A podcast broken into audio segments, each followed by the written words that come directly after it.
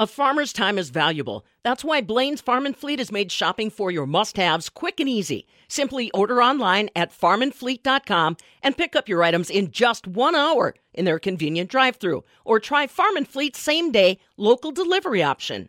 As we close out 2022, Sally Ladsten reflects on her first year with the Department of Public Instruction. She serves as the consultant for agriculture, food, and natural resources education. Also in her title, State FFA Advisor. I'm Stephanie Hoff for the Midwest Farm Report. Sally also looks ahead to what we can look forward to in the new year when it comes to growing ag education numbers for both students and teachers. But first, she tells me about what she's learned and the trends she's noticed over the past year. Yeah, so it's been a really great year getting to learn the role, getting to learn how DPI can work to support agricultural education, both from a teacher perspective as well as students. And so that's been really exciting. Um, here today, we've been working with the Wisconsin Agricultural Education and Workforce Development Council, which is a really unique opportunity for several departments. So, Department of Workforce Development, Department of Ag, Trade and Consumer Protection, and Department of Public Instruction to all come together in this space that we share and care about. And so, seeing the work that that group is doing to find ways to promote agricultural education throughout the state of Wisconsin is really awesome. And just thinking about ways that that group, because it's an intersection of three different departments to find unique collaborative opportunities to reach out to students and make sure that we're supporting both those students and those teachers. So that's really exciting. Can we dive into the specifics? Uh, how exactly have you been promoting ag education with all these agencies that are that are coming together?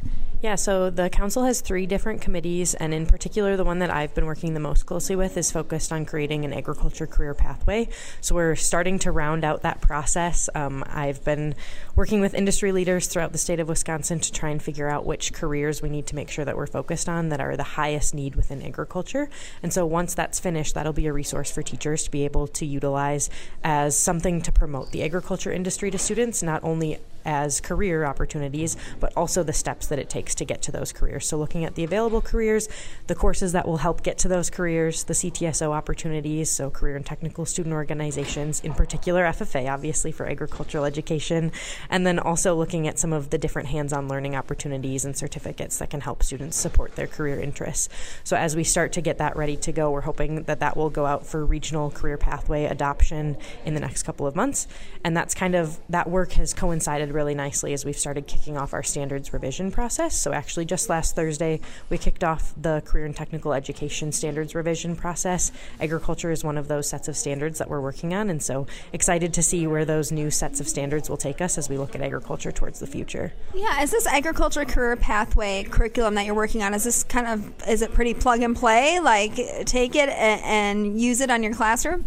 So it's more of a map. So it's kind of like a guide where one page highlights the different careers that are available, and then the second page walks through what are the steps to get to those careers. So one category of that is the sequence of courses that students are going to need to take in order to be best prepared for those careers. The next step then is looking at career and technical student organizations, FFA, and in particular, what are the opportunities within those organizations that will allow you to develop some skills for those careers. And then looking at different dual credit opportunities. Um, we saw here today lots of opportunities where we're partnering with different technical college schools, and so finding those opportunities within the agriculture industry for all schools has been really helpful. And then looking at the different industry recognized credentials that students can be obtaining so that when they walk onto a job site, they're really ready to go and as best prepared as possible. You mentioned you're still tweaking uh, what those careers might look like that'll be featured in this map. Is there any for sure that are going to be on there? There's been a lot of attention on, on meat processing these days. Yeah, meat's definitely been a highlight that we're focusing focusing on making sure has a strong presence on there, working with DATCP to find some of the different places that we can direct students to. What are the specific careers within the meats industry, and how can we best highlight those? Um, DATCP has also done a really awesome job highlighting the meats career pathway as its own type of career field to look at, and so they've actually got a website for promotion of the industry and looking at how students can connect to different local meats operations and how they can be prepared for those careers. Again, the agriculture careers pathway, hopefully coming out to uh, different regions of Wisconsin in the next couple months. What else uh, is top of mind for you, Sally, as we get into another year? So, like I said, that standards revision process has been kind of the big thing in the last couple of weeks for us as we start to figure out what that looks like for the state of Wisconsin.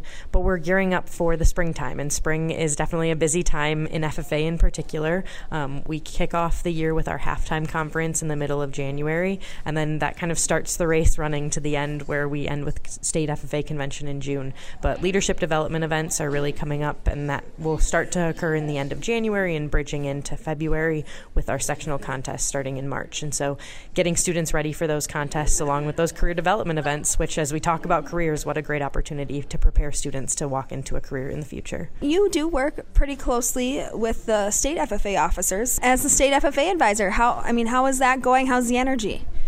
We've got a really great group of officers this year. I'm fortunate to be able to work with them a little bit. Our executive director of the Wisconsin FFA Center works a little bit more hands on with them in a coaching type of role. Um, Cheryl Zimmerman does a really great job of making sure they're prepared, but every opportunity that I can work with them, I try to, and they really are a great bunch. A big focus for them has been looking at equity and, in particular, language barriers that students have within FFA. And so we've been fortunate with a few officers that speak their pretty fluent in Spanish, and so they've been looking at ways to bring Spanish types of opportunities into the FFA organizations, and so that's been really neat. Do you do anything then uh, addressing the teacher shortage? Yeah, so teacher shortage is obviously always on the top of mind. Um, some of the things that we're doing, we've got a state Teach Ag results committee that's really focused on how can we get some national dollars through the Teach Ag campaign and use those dollars to help support some of the initiatives that we have. And so that's provided some workshops for teachers.